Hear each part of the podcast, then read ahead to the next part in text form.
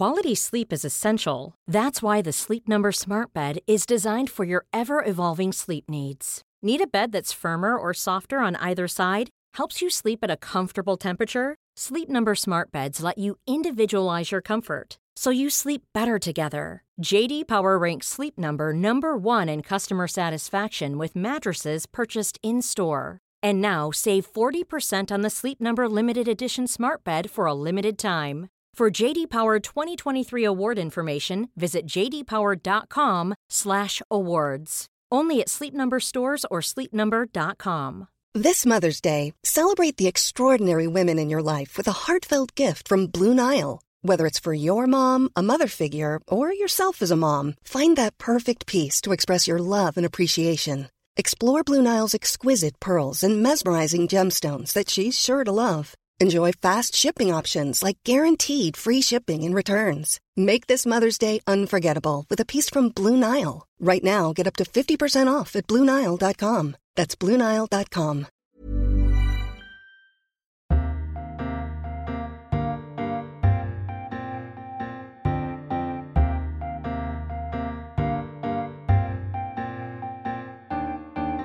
Welcome to a brand new edition of Freedom Books, Flowers and the Moon, the podcast brought to you each week by the Times Literary Supplement. My name is Stig Abell and I am the editor of the TLS. Thea Lenarduzzi's here too. Hello, Thea. Hello. Uh, someone on Twitter, I don't know if you saw this, described this podcast. Someone said, Oh, I need some nice podcasts to listen to.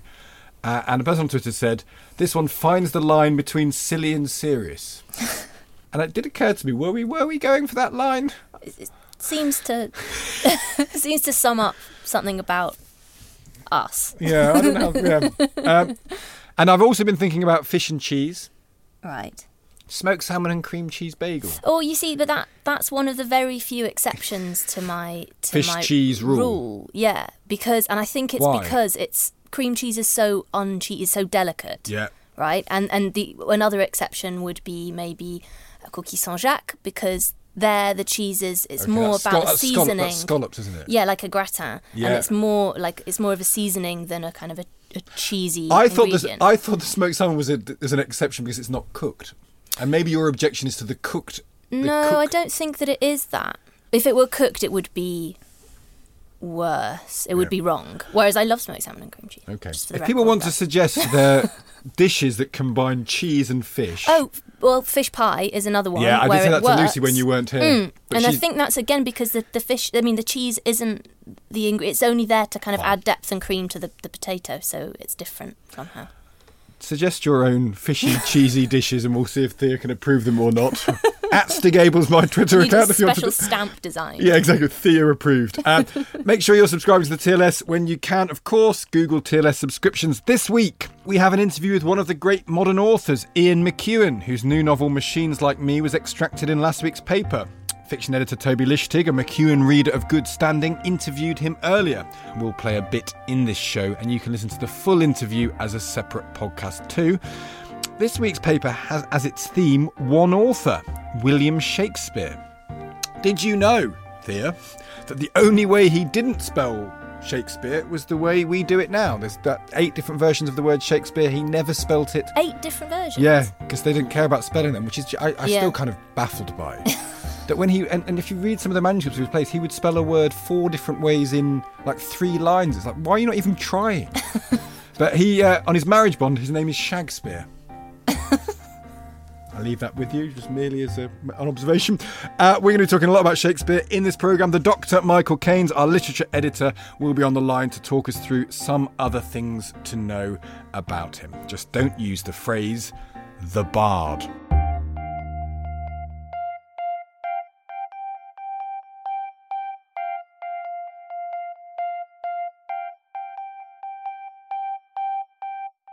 There's only one author to whom the TLS devotes an issue every year, and that is William Shakespeare. Why? Well, the details of his life and work are both inexhaustibly rich and elusively incomplete. There's so much we don't know. His faith, his sexuality, his relationship with his wife, how many plays he actually wrote, and how much he collaborated on them. We don't even know what he looked like. Two of the three images of him were made after he died, and the other, the Chandos portrait, might not be of him at all. Mark Twain once described the memorial of Shakespeare in Stratford as having the deep, deep, subtle expression of a bladder. And it is to a church in Stratford we go for the first piece in the paper. We have Greg Doran on the significance of a stained glass window there. Geoffrey Marsh writes about Shakespeare's neighbours in Bishopsgate, plus there's articles on how Shakespeare's been celebrated, how he handled the issue of divinity, and the music of his late plays. Thankfully, we now have Michael Caines to explain it all to us. Michael, hello. Hello. Firstly, why don't why can't we call Shakespeare the Bard? I've said at the beginning we can't. I hate it. You hate it. I'm I'm very glad to hear that you hate it. I think in general maybe they're never a good idea. These smarmy titles and writers somehow end up landed with, you know, the father of English poetry or yeah. the master. They're awful in general, but I think the, the bard is particularly obnoxious. And I, to me, it just sticks in my mind as the awful thing, sort of ham actor phrase yeah. for the great writer. But also, it's got historic associations. Um, I mean, Bernard Shaw could talk about bardolatry, the worship of the bard, because by then, by the late 19th century, it's absolutely firmly established that there's only one bard, the Bard of Avon. If you go back a century before that, Garrick Can called him the bard. There's a there's a song from 1769 where he talks about the bard of all bards was a Warwickshire bard which is pretty bad in itself. But it's a kind of later imposition, and it's when these writers, these, these we've got a very you know self-conscious um, national culture forming, and they need these these great hero figures to look back to and embrace and say, look, they were always there. And Chaucer is one, but Shakespeare's the main one. So the Bard is loaded with this meaning, and it suggests that all his great work just comes from nature. He strummed his lyre, and out came Hamlet.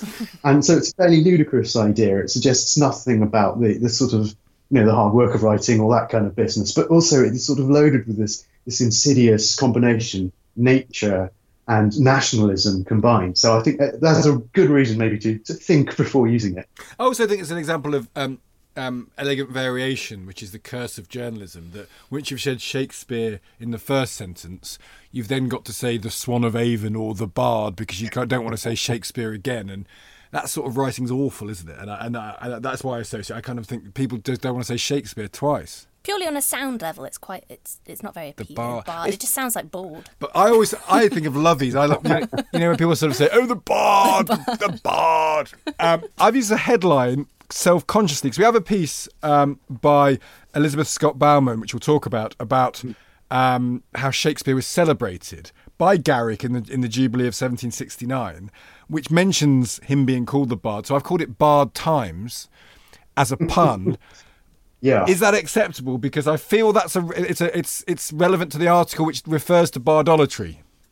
Yeah, yeah. Well, that sounds great to me, and I think it's part of the story. Sending it up seems great to me. It's uh, just that as a name in itself, as, as, as you were saying, people booming about the bard and the wonders of the bard. It, it's rather like actually anti-criticism, isn't it? It's kind of putting him on a pedestal in itself. It is a kind of form of idolatry. So I think sending it up is, is rather good. Fine, hurrah! Um, but I know the problem you're describing. When you've written about Jane Austen X times and you need another phrase, yeah. what's you going to become? Uh, right, we're going to talk about Shakespeare. Um, his life is tantalising, which I think is the point of all of this, isn't it? We fret the minutiae an awful lot with Shakespeare because there's a certain amount we know. We know quite a lot, particularly compared to other Renaissance playwrights, people who are his contemporaries. So we know a lot, but there's so much yeah. we don't know. So then we get excited. So Geoffrey Marsh has written for us about Shakespeare emerging on the tax records of Bishopsgate, uh, St Helens Parish in Bishopsgate, which is in London.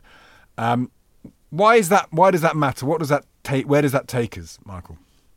Well, I mean, there's this famous idea that you know you could write the facts that we actually really have about Shakespeare on, on the back of a postcard or something, and one of them has always been this single mention of his name in, in a tax record, you know, a lay subsidy from 1797, uh, 98, uh, that shows he was living in this parish in the, the, heart of the city of London. It's very near modern Liverpool Street, and it, for us, it's quite a small parish. You could walk around it in 10 minutes. It's quite a big parish by the standard of its of its neighbours, but you know, very few people have, have really dug around trying to find out what it might mean that Shakespeare was living there. It's been assumed that he was just passing through, and of course, we don't have the records to show that um, he, he was somewhere else in sort of 1795. But what I think what's really valuable about what Geoffrey Marsh has, has done, I mean, I think he's done painstaking work to find this. It really is extraordinary and very difficult, I think, to work this out, as he's bothered to put the lay subsidy record, this one tax record, against everything else he can find out about people in the parish.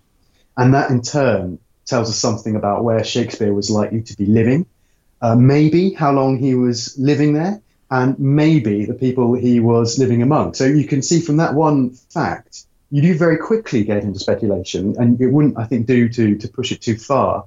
But you can actually find out a huge amount about the world immediately around him. So, for example, we might assume that he was living in this particular parish because it's quite close to, to the theatre uh, where his Shakespeare's company, the Lord Chamberlain's men, operated.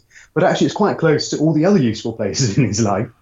Um, it's quite close to the I mean, it's not it's not that far from uh, the river, so you can get to uh, the Playhouse in, in Southwark. It's not that far from St Paul's, so you can get to the booksellers, which is obviously crucial for him. And in the heart of the parish is obviously a church. Geoffrey Marsh thinks that Shakespeare lived pretty much with a view of um, of the churchyard.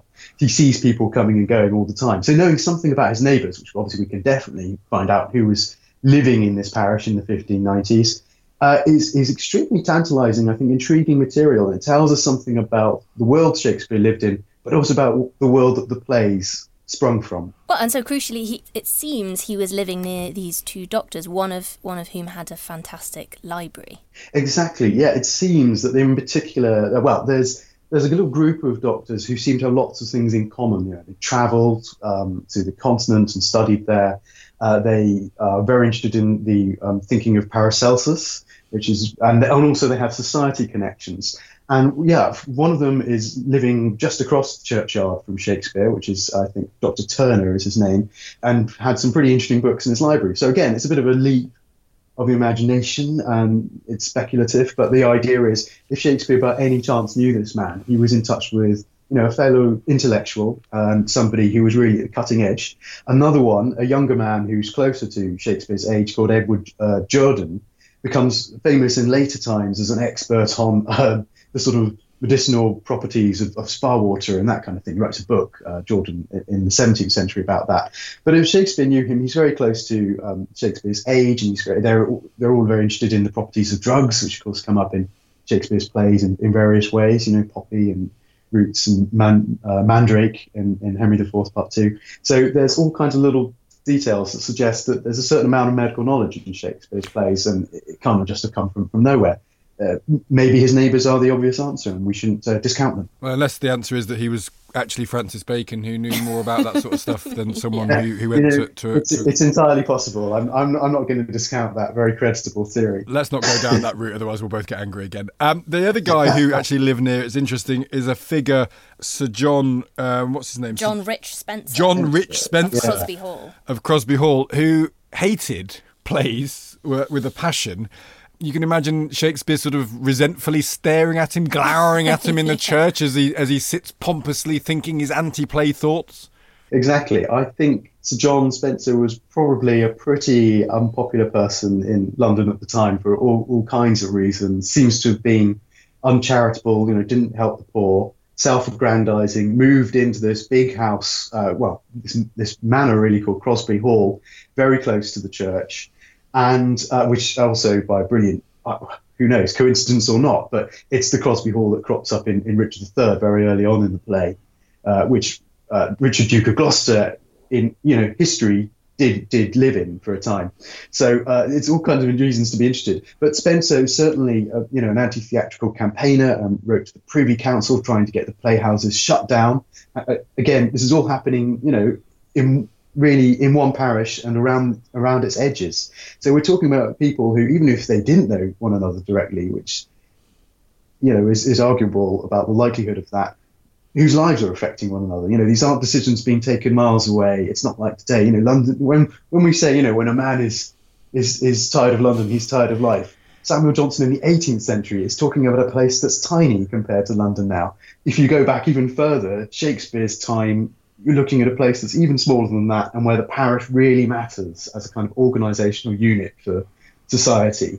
It's strange to think that Shakespeare is living right next to this man who is an enemy of the theatre, who's an enemy of everything he stands for. Uh, you, we mentioned the church, and, and that is a kind of link to a piece we've also got about religion, because it's a, it's a striking thing about Shakespeare that we know his family were Catholic back in, in Warwickshire. You know, there's no window into a man's soul, as uh, someone once said. And we don't know precisely where he stood in, in religious terms. But that's an interesting fact in itself, isn't it? We can read all the plays. Religion is not that explicit in his plays. We've got a piece by Alison Shell about divinity and Shakespeare. It's presumably not much in his plays because it's too risky. It's very changeable time. It's very um, uh, people can lose their lives for the wrong sort of beliefs. Do you think that he deliberately suppressed notions of religion in his plays? That's an interesting sort of historical phenomenon, I think, because to my mind, the, the religion, the religious element in his plays, isn't obvious to us because it's not something that maybe you know in our terrible lapsed secular way we, we carry around with us. But I think to Shakespeare and his contemporaries, it's it's it's the air they breathe. I mean, it's absolutely all around them. And not only is it shape, it doesn't take an explicit reference to the church, say, or to Jesus or whatever it is, because you are imbibing the Bible all the time and you're getting also the habit of thinking in a religious way. So the idea, for example, of having a story in the Bible that is open to interpretation is an idea that can be taken into the theatre as well. And to my mind, you know, when the idea that, for example, Hamlet, you know, hesitates that he doesn't take his revenge straight away. That's a that's a familiar concept to us, isn't it? But um, I think to Shakespeare's audience, that crucial moment when he he's got a chance to kill Claudius, and obviously he doesn't, because Claudius is at prayer. That says it all to me. You know that um, this this is something which Hamlet has an absolute belief in, and you can expect the audience, even if they don't believe in it themselves, have a sense of the reality of that problem as well. So the the drama to them is is absolutely you know it's surrounded by uh, the sort of debates of the age, and you know it's it's formed by the, the habits that you get from going to church. And this is what Alison Shell is writing about. So another thing I'll just briefly mention, I, I love that she writes about conversion um, in Shakespeare's plays. There aren't that many converts. Obviously, Shylock is forced to convert to Christianity at the end of Merchant of Venice. But at the beginning of Othello, you have a character who is is different, not just uh, not just because of his his, his race, um, but because of his age and because he is a convert. Unlike everyone else around him, he is not born a Christian, and that's something else. It's a crucial thing that maybe we don't think about so much in relation to Othello nowadays, because obviously there's something you know that we can see in the play that's that's that's more pressing for us. But you can imagine maybe for Shakespeare and his contemporaries, that's as crucial as anything else. But you don't. What you don't get is you don't get him. So that's almost a way of him projecting some of the ideas of uh, conversion and squabbling about that without dealing with them explicitly. If you go back to Hamlet, you know it's weird that the ghost comes from purgatory, which is a very Catholic mm. idea. Hamlet's a student in Wittenberg, which is a massive hotbed of Protestantism, the two sit next to each other. There's no moment where Shakespeare, presumably for reasons of caution, really wrestles with that, the sort of the theo- theological disputes that those two things might might might cause. Yeah, it's very strange because I think it, it's strange in that um, he's obviously not to us a polemicist. We sort of think of Shakespeare as being sort of I don't know slightly set back from these debates. Know, this idea that he's not involved, as I think we are touching on this idea, but we can't really tell how this would play for his his audience. I mean, there are responses, there are contemporary responses to Shakespeare. Some of them are in, in, in, in writing, as I think also comes up in this week's Shakespeare issue, is that you can see people annotating Shakespeare and responding to things. But we, we don't really have an idea about how that sort of thing um, would play. I mean, this is an amazing idea, isn't it? As you say, that Hamlet is kind of split between between worlds. This is sort of Stephen Greenblatt territory when it comes to thinking about Hamlet. Hamlet in Purgatory, his book is called about this. You know, and it's like it's this idea that you know you are looking at both the old world, the old religion, and the new, sort of duking it out. And you could say that maybe maybe everyone watching this play at the time is is aware of that. They're processing at the time. Shakespeare is helping them to do that. Um, can we talk just briefly uh, about the Jubilee of 1769? Because uh, obviously it played a very important uh, role in how we do read Shakespeare now, uh, or how we read him then, and how the various permutations of his legacy. But also, it just sounds like Fire Island. That's a brilliant way of looking at that. Yeah, I think I think I, I probably have three books on the Jubilee alone because it's such an extraordinary, strange event. People keep writing, uh, you know, little histories of how what a disaster it was. And now there's a new one out, um, which uh, Elizabeth Scott Baumann has reviewed in this week's issue, and um, it still sounds like a disaster. I don't think anyone's ever compared it to, hasn't compared it to that yet, but it, that seems absolutely right. Only the thing is, is the Stratford Jubilee in 1769 is, is Garrick's show, and it's him both celebrating somebody he probably sincerely did admire, but also his own reputation is very closely tied to Shakespeare. He's got everything to gain himself uh, from celebrating Shakespeare in this way. And when it is a disaster for various reasons, because uh, there is terrible weather and there's a pavilion that collapses and there's meant to be a fireworks display that turns out to be a damp squib. Uh, I love the fact that I love the fact that there was a parade of 170 characters from Shakespeare's plays which was rained off. Exactly, and Sam. it's, a, it's a fine effort, that isn't it? Yeah. But then Garrick, you know, is absolutely he, he bounces back. He turns that parade into a show that he can stage at Drury Lane in London, his his theatre, and it's a huge success, and it runs for night after night. And in fact, because of that parade, which is, you know, we is a ludicrous idea, of course. If you look at the statistics of the parts, the parts Garrick played most often, I, that, that's terrible air quote sort of played. It's Benedict because in the parade he was Benedict he didn't have to say anything. He just had to go on in costume and sort of wave at people or something. But it's because the Jubilee was so popular. So although the event in Stratford itself was this disaster, when he got back under a roof and he could stage a version of it and he incorporated some jokes at his own expense, it was a massive success and he made he made a lot of money out of it. So he kind of he kind of did what he had had to do in Stratford and um, and on he went. It's amazing that Shakespeare survived the 18th and 19th centuries when you look at it, because they gave Lear a happy ending, didn't they? Half the plays they just had such ludicrous staging, you know, with real water and sort of elephants walking on, not quite elephants, you know what I mean, sort of horses and. Uh, instead of being the bare Elizabethan stage, there was a moment, presumably which begins with Garrick and then extends for the next century or so, when effectively the plays of Shakespeare were almost lost because they were suffocated by all the crap that they filled it with. Yeah, I mean, Garrick is, is a very uh, dubious figure in this regard because he always sort of claimed that he was Shakespeare's guardian and protector and all the rest of it, um, while merrily changing the plays, you know, making Winter's Tale three acts and chopping out the gravediggers from Hamlet, all, all kinds of things that other people were doing as well that he was particularly adept at while claiming he was presenting the true Shakespeare. So that's a very impressive feat on his part.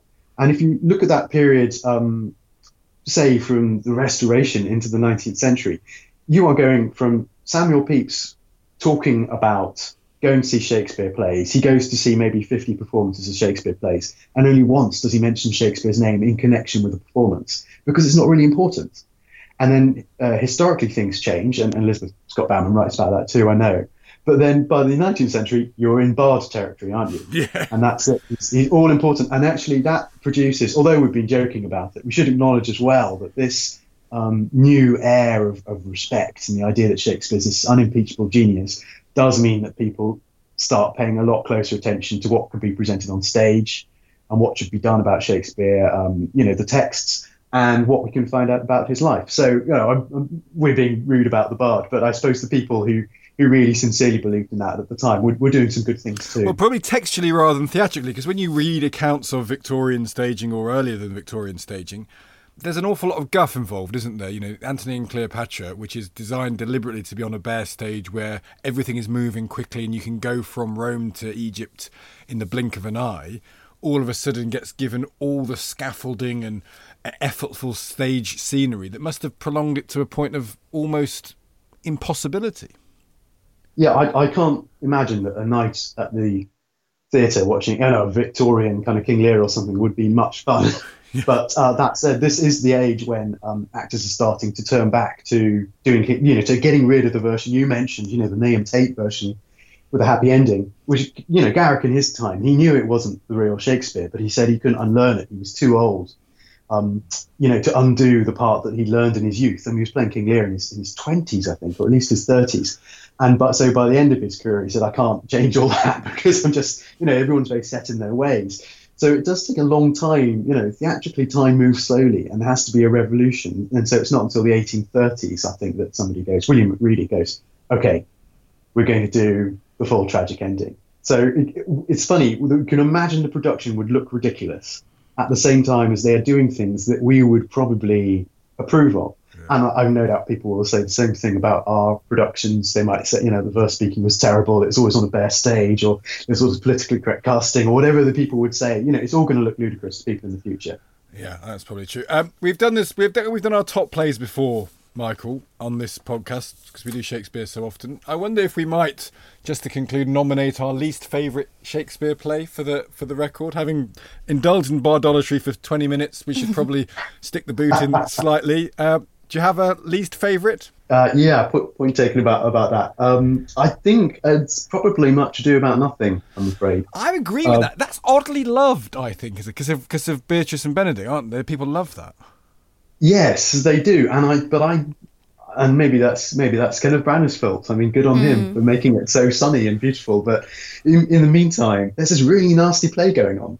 It's more a problem play in a way than than some of the others that are dismissed as problem plays. And um, yeah, and I, I, sort of when I see it's coming along in the theatre, I don't, you know, I don't, I don't sort of leap with joy. So maybe I'm waiting for a production to persuade me that it's it's rather brilliant. That's a good. I think it's hugely overrated. In other Ken, words. Kenneth Branagh's, You- fa- Kenneth Branagh's favourite play is with The Winter's Tale, which I think is hugely overrated. Thea, do you have a least favourite? Do you want to? Um, it's probably up. unfashionable because it's probably it's it's probably I know it used to be uh, put down. Uh, the comedy of errors, I'm not so much a fan of. I just it's the I think the the high slapstickery and all the, the double twinning and the. I think uh, early know. Shakespearean comedy. It's is a bit unfair, I think. it's well, I agree. isn't No, it? I agree with you. I, I think it's very hard to love. I think almost people are doing it in a sort of. It's there's almost been reclaimed, isn't it, as having been Well, overlooked, and so now it's like you say, it's become trendy. But you know, uh, mine's Love's Labour's Lost, which is another early comedy as well. I, what, what do you think, Mike? People people say they like them now, but when you, when you re- I think maybe when they're staged, they can be staged Hmm. in wonderful ways. When you read them on the page, I think those early comedies. Yeah, really is because they're quite Latinate. Uh, the the the gags aren't immediately funny, and so they suffer from reading, perhaps. Mm, yeah, I, I think there's something in, in, in that, you know, in, in that, um, well, it's rather like re- reclaiming Pericles, you know, a late play that's in the theatre can be made to, to work, it would seem. And with the early plays, maybe the same things apply. I mean, I rather like the dazzling cleverness. It's like he's, he's, he's completely virtuosic. You know, they are as clever as the late poetry. What's different maybe is the air of melancholy and the belief in the miraculous that somehow mm. arrived. So by the time you get to these late plays, they have a very different feel. But the, the, the ingenuity of the early plays I rather enjoy. Uh, having said that, I do think it's the comedies that in general seem most vulnerable to, to being overrated, to be, you know, Taming the Shrew as well. Good God, what a, what a horrible thing that is now for Yeah, I agree with that. Well, Michael, I think we've done our bit to both overpraise and then uh, slightly Rein it in criticise. a little yeah, we bit. reined it in, but, but, but, but Right, then- balanced out a bit. exactly. It's always a joy talking Shakespeare uh, with you, uh, Michael Caine. Thank you very much indeed. My pleasure. I find that I find the late. I've just read Winter's Tale again, and you know what struck me in it? This is very reductive. Brackets.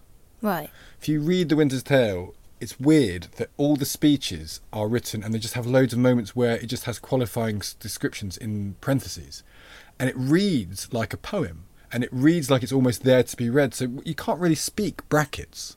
It's quite very odd, but if you if you just open a copy of The Winter's Tale and flick through it, you'll see that studied throughout all the text are just these little Yeah. parentheses.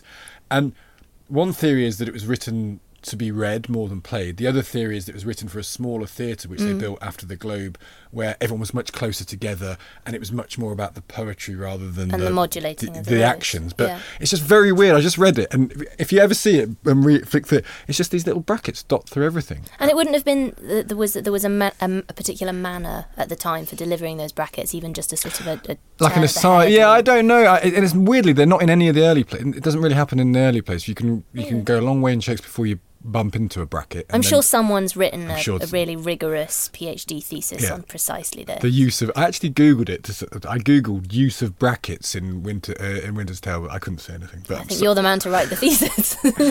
yes, not. yeah, no. Mother's Day is around the corner. Find the perfect gift for the mom in your life with a stunning piece of jewelry from Blue Nile. From timeless pearls to dazzling gemstones, Blue Nile has something she'll adore. Need it fast? Most items can ship overnight. Plus, enjoy guaranteed free shipping and returns. Don't miss our special Mother's Day deals. Save big on the season's most beautiful trends. For a limited time, get up to 50% off by going to Blue Nile.com. That's Blue Nile.com. Quality sleep is essential. That's why the Sleep Number Smart Bed is designed for your ever evolving sleep needs. Need a bed that's firmer or softer on either side? Helps you sleep at a comfortable temperature? Sleep Number Smart Beds let you individualize your comfort so you sleep better together. JD Power ranks Sleep Number number 1 in customer satisfaction with mattresses purchased in-store. And now save 40% on the Sleep Number limited edition Smart Bed for a limited time. For JD Power 2023 award information, visit jdpower.com/awards. Only at Sleep Number stores or sleepnumber.com. Hey, it's Danny Pellegrino from Everything Iconic. Ready to upgrade your style game without blowing your budget? Check out Quince. They've got all the good stuff: shirts and polos, activewear, and fine leather goods, all at 50 to 80% less than other high-end brands. And the best part? They're all about safe, ethical, and responsible manufacturing. Get that luxury vibe without the luxury price tag. Hit up quince.com slash upgrade for free shipping and 365 day returns on your next order. That's quince.com slash upgrade.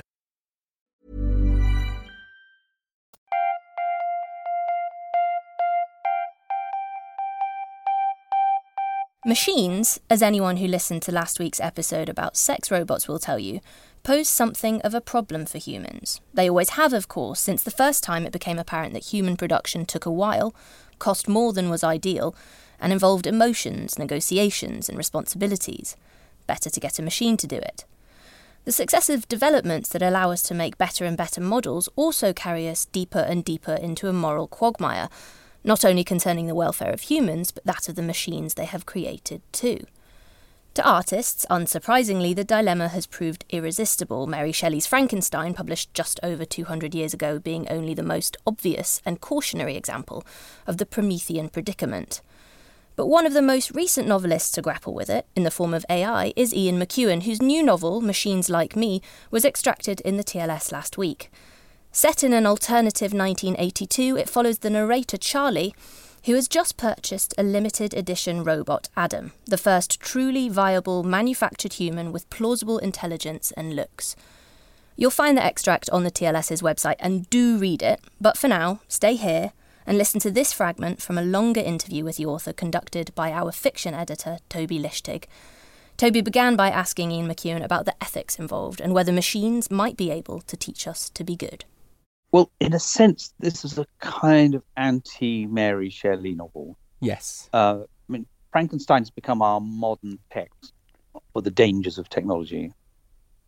I wanted to speculate that if we do get round to building copies of ourselves, companions for ourselves, uh, we, I, am pretty, pretty sure that we'll, with all our knowledge of um, philosophy and uh, and, and religion and our evolutionary ordained sociable characters we'll demonstrate that we know how to be good. Our great difficulty in tragedy is we, we don't often behave well all the time, but we can give precepts to creatures like Adam who will become the, the better angels of our nature. So instead of, uh, as with Dr. Frankenstein's monster, uh, who, who, becomes a murderer, uh, we might find that Adam has some pretty strong moral principles.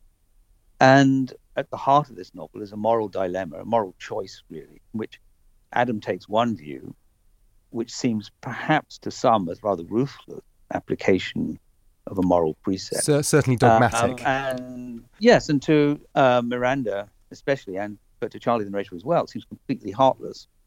And again, I've been pleased that when I ask uh, people around if they think indeed Miranda should have, go to prison for uh, exacting revenge.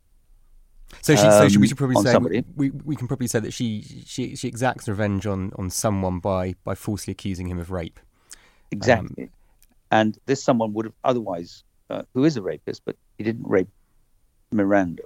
Now, Adam take one view, Charlie and Miranda take another. Miranda going to prison will have severe consequences for the life of a little boy that Miranda wants to adopt.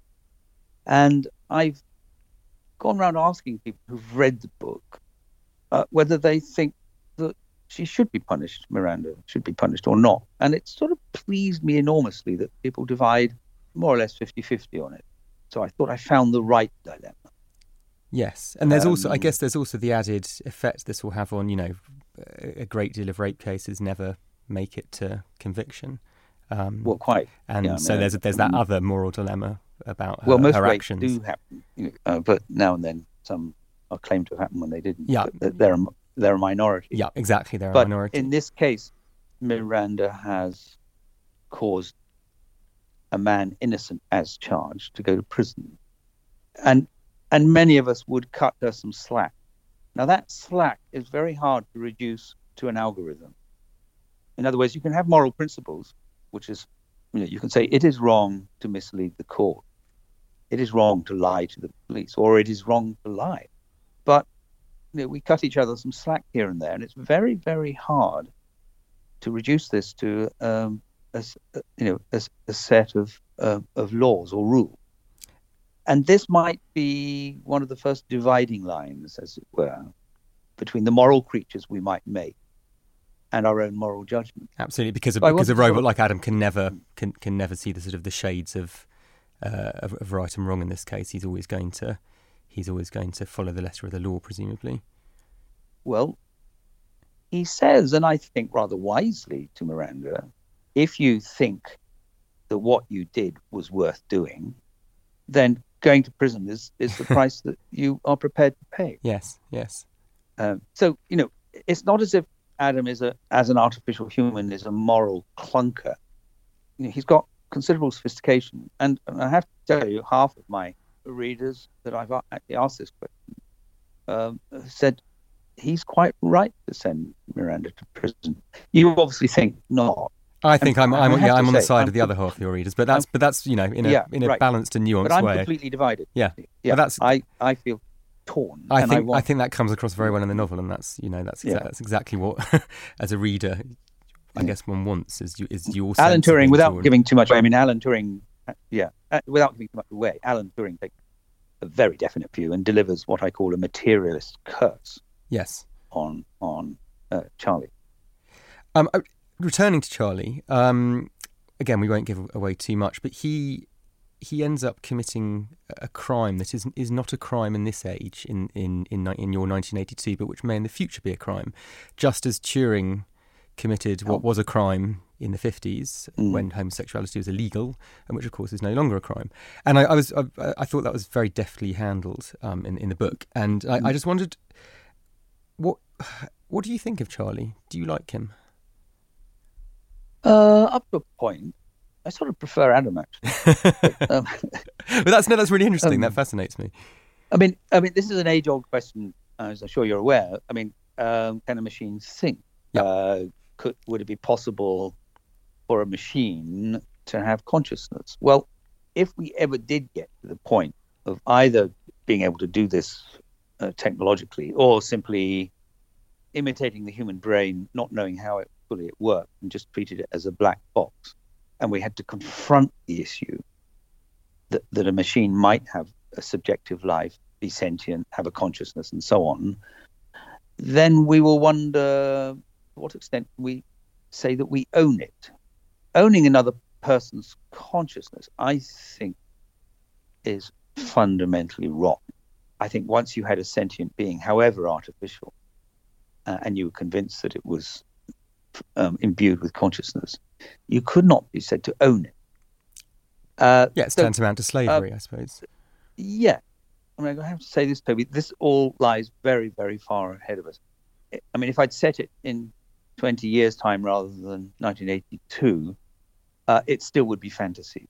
I mean, first of all, we don't even have a battery to run things like Adam, who who can run, you know, 17 kilometers in two hours or talk non-stop for 12 days. And then you, I mean, the, the whole project of AI uh, since, say, the 1940s has been the slow discovery of how useless it is uh, compared to the human brain. Uh, and as is pointed out, like, during what we have, a biological brain, a biological computer, if you want to call it that, it's just over a liter. It's got 100 billion neurons, an average connection of about 7,000 axons per neuron. It doesn't overheat. It's water cooled, liquid cooled, and, and it runs on 25 watts. to have the equivalent of that degree of processing power, you would need a room full of mainframes. And so AI in the 90s just began to rather collapse on the project. Turing, remember, in the late 40s, was saying that he thought we were only 10 years away from building a machine that was equivalent to the human brain. Now we do, largely from neuroscience and the failures of AI, that just to raise a cup to your lip involves, you know, quite considerable amount of kind of spatial awareness processing and God knows what else, as well as visual processing. And just recently, these last 10 years, it's all come back again. Suddenly, AI's had a renaissance and uh, it's now beginning to impact on our lives in rather frightening and interesting ways. We're about to have autonomous vehicles on our streets, and, yes, and the manufacturers are having to make decisions about to what extent you defend the driver.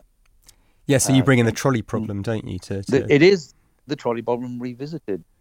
There was a big paper in Nature not so long ago, survey all around the world, different uh, cultures' attitudes to who should be saved. And one of the many questions put to people was, who are the most valuable human beings? And the group that comprised Europe and North America were more or less of, of, of one mind that the most valuable human being is a child. Interestingly, when the same question is put to Chinese correspondents, uh, they said the most valuable human is an old person. Right. We must respect the elders. Yes. So, well, what that does for universal values, well, I guess we already knew. Anyway, car manufacturers are having to take this on board. And if you think of what it would be like to be sitting in a giant brain 10,000 meters above the earth, and that brain decides that the plane you're in is stalling when it isn't, uh, you're in a kind of terrifying grip of artificial intelligence. And we've lost almost 400 people in two tragic incidents in the Boeing 737 MAX 8 uh, models. Yeah. Uh, there is another horrible collision with AI because although the airlines don't want to say it, these planes are autonomous vehicles. It's really pushing in on us, and it's beginning to, you know, make decisions about our electricity grids, and and soon it, I think it'll have huge impact in medicine. AI. And yet, interesting. So, your, your yeah. book, your book mm. isn't. I would certainly wouldn't classify it as a dystopia. And in fact, it's sort of there's no, a kind of there's an no. optimism that's. I mean, I, I, know it's being narrated from some unspecified point in the future where things may have become yeah. less optimistic, but there's a there's a real optimism in it, um, which is well, rather bracing. The, the great thing about setting such a novel in the past is you escape science fiction trap of prediction. Yes. We know this didn't happen, so already I'm safe. It meant I was completely relieved of the burden of research. It gives you free, it gives you a lot of freedom, yeah. I guess, as a as a writer. Yeah. No one can say to me that that's not right. I just say in my book it is. uh, so there, there was that pleasure too. I'd like to talk a little, a little bit about God, um, because it's there's a lot of there's a lot of Old Testament in this novel, isn't there? You've got your Adams and Eves, obviously. There's creation and destruction. There's even an avenging angel. Again, this is a, a sort of background hum. Part of the discovery for Charlie concerns all the other Adams and Eves who are one by one uh, disabling their kill switches by which their owners can turn them on and off. That's their first task to take responsibility for their own consciousness. But secondly, uh, they begin to completely wipe out their, their own brains, their own minds, as if they cannot bear they very cannot, much reality. They cannot bear very much reality and um, and feel that uh, somehow, maybe rather like Jesus on the cross, they are somewhat forsaken. In other words, they have a degree, high degree of rationality. They have a set of moral principles. Then all around them, they see humans doing the most terrible things against humans' own moral precepts. Um, Adam escaped. Um, and why does he escape? What is it about him that makes him different? He escaped because he's in love. He's the only one of the 25 who's fallen in love. He's also discovered, and this is an offshoot of love, he's discovered poetry. So these two things give him some sanctuary from uh, the desolation that uh, his contemporary artificial humans feel. Adam does not directly discuss God, but he does know that he's immortal for as long as civilization exists, because all of his experiences, everything that he thinks and sees and hears, is lodged in the memory of the cloud or whatever we want to call it. So yeah, even if his body is destroyed, then it can Yes. some, some future. Yeah, future it's all time. up there and it can be put into another body. And he feels enormous sorrow. And he gives a sort of end of life speech when he has not much longer to live in his current form. And he feels no triumph with this. He feels, though, that humans, you know, will just live their span and then there'll be nothing else for them. In this, I mean, he's not taking a, any view on the afterlife for, uh, for humans. And he feels immense sadness for humans for their short life. So, uh, in a sense, Adam makes a kind of religion for himself, I would say, quite distinct from the ones we have that promise, you know, joy in a in another sphere. But I was keen not to let this become bedazzled by issues of religion.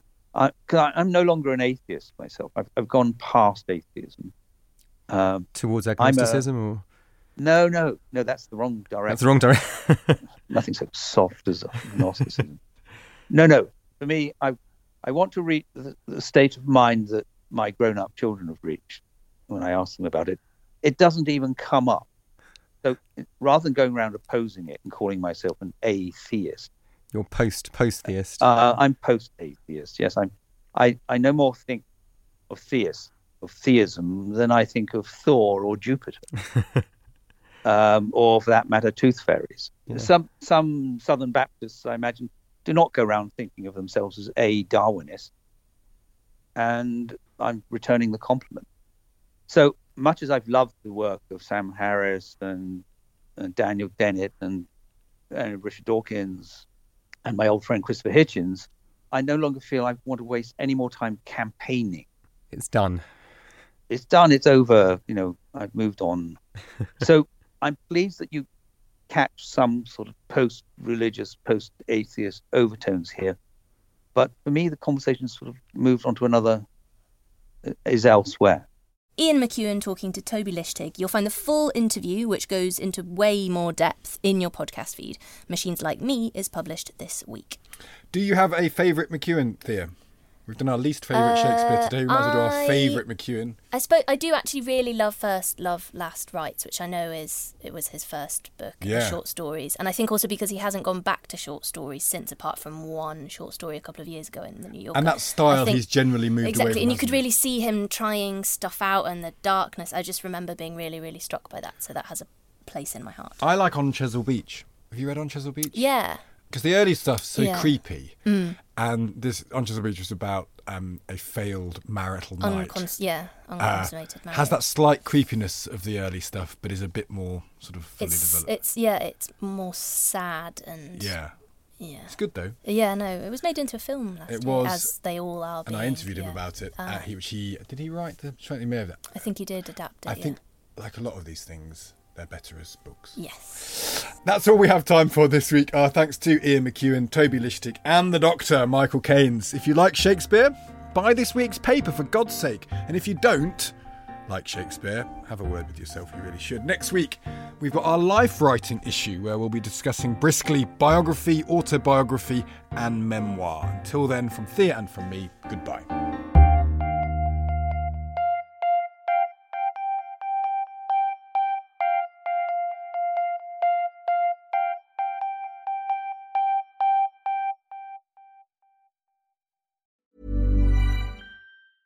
Normally, being a little extra can be a bit much, but when it comes to healthcare, it pays to be extra. And United Healthcare makes it easy with Health Protector Guard fixed indemnity insurance plans. Underwritten by Golden Rule Insurance Company, they supplement your primary plan, helping you manage out of pocket costs without the usual requirements and restrictions like deductibles and enrollment periods. So when it comes to covering your medical bills, you can feel good about being a little extra. Visit uh1.com to find the Health Protector Guard plan for you. Planning for your next trip? Elevate your travel style with Quince. Quince has all the jet setting essentials you'll want for your next getaway, like European linen, premium luggage options, buttery soft Italian leather bags, and so much more. And is all priced at 50 to 80% less than similar brands. Plus, Quince only works with factories that use safe and ethical manufacturing practices.